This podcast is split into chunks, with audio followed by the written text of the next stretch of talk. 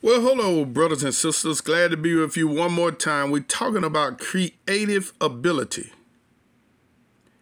Oh, Father, I release upon those that are hearing me a divine stir.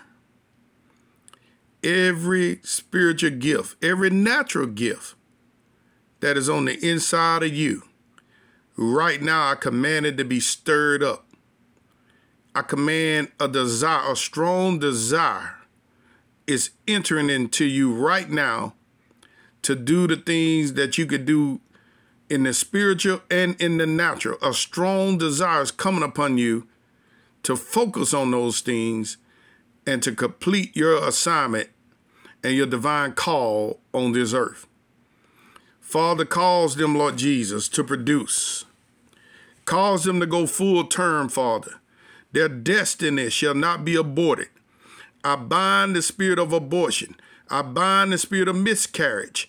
I bind every aborted dream, every aborted spirit, and every abortion in the natural, every spirit of abortion, or miscarriage, whether in the spirit realm or in the natural realm. I take authority over it.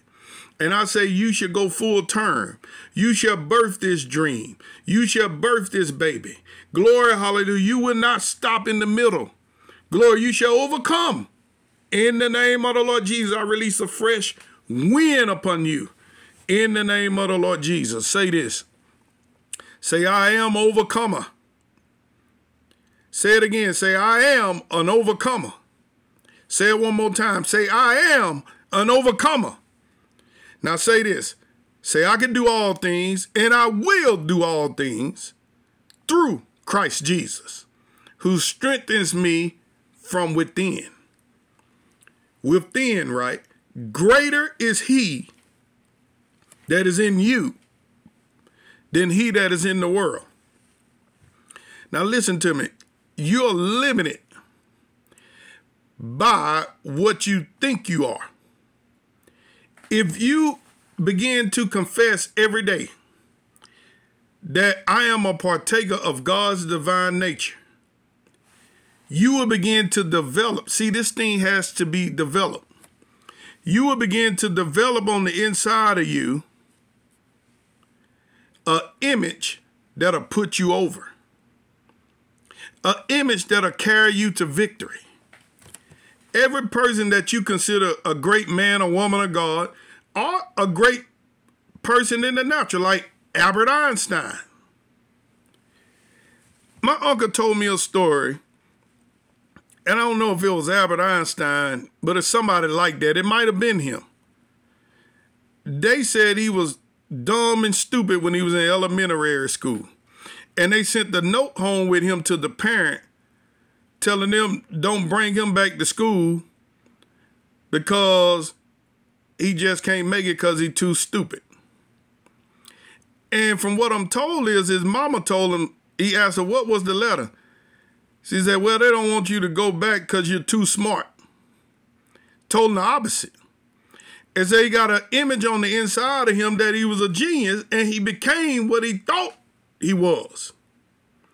See, people teach that humility is thinking lower yourself.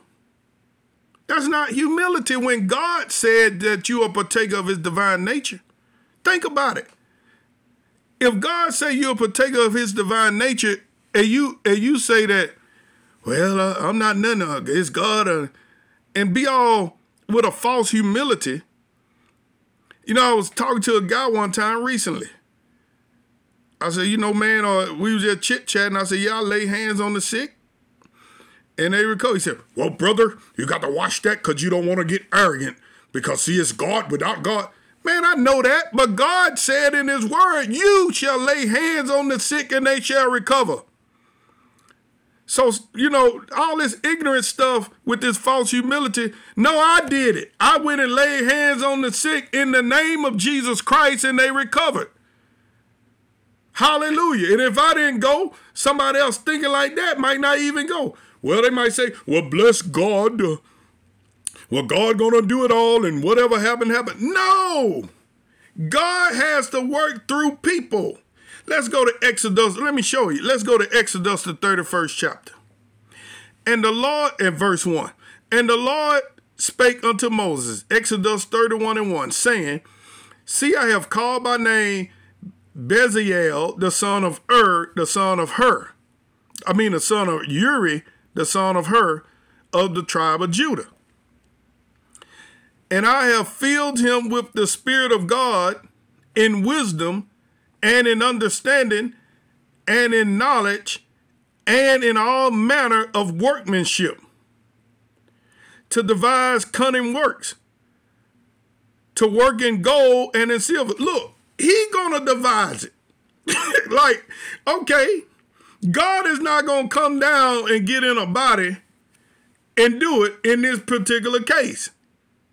He going the man gonna do it with the ability of God on the inside of him, with the creative ability of God. Yeah, God was doing it, but through that person. Through that person. When, when, when they say, well, who made this? They're going to say, well, God made it. No, they're going to say Bezalel made it. So get out of here with the false humility. Now, Bezalel might say, I made that, and God gave me that ability. And he can give you the ability to. But Bazzy, I'm to be the one that make it. How many understand that? So you got to, you, you keep on waiting on God, you're to die waiting on God. You got to get to work. So he put into this man in wisdom and in understanding and knowledge and in all manner of workmanship to devise cunning works, to work in gold and in silver, and in brass, and in cutting, cutting of stones, to set them and in carving of timber, to work in all manner of workmanship. Now, this man here could get down. I mean, he can get down like Michael Jordan. Man, you need something done, you're going to get this fella. And you're going to have to pay him. See, see, because this gift is going to make him a lot of money. You ain't paying him what you pay the other fella. No, you got to come with it because he's the best. And why is he the best? Because he got the eternal life on the inside of him. See? He didn't got filled with the Holy Ghost out of season. He got the Spirit of God in him. And then the spiritual gifts, the spirit of wisdom and an understanding. It's resident. It ain't coming and going. It's living on the inside of him. For God is made unto us wisdom, righteousness, sanctification, and redemption. So this guy, God gave him this creative ability.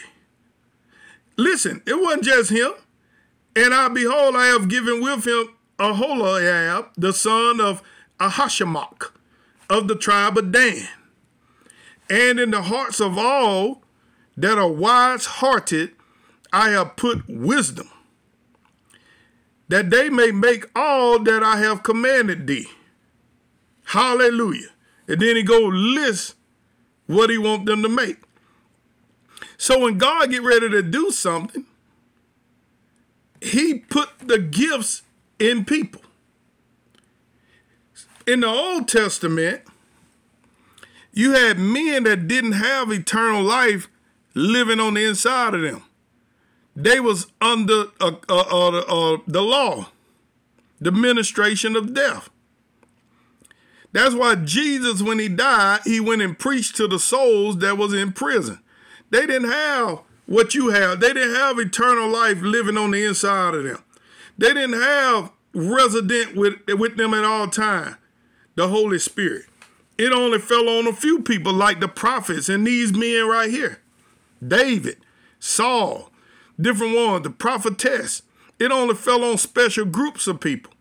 But in the new covenant, God has poured this wisdom out upon all flesh that you could be able to use your mouth to create. See, see, uh, uh, Solomon had that spirit, the spirit of wisdom and revelation. He had the Holy Spirit and that spiritual gift, which prompted him to write in the book of Proverbs, the power of death and life is in your words.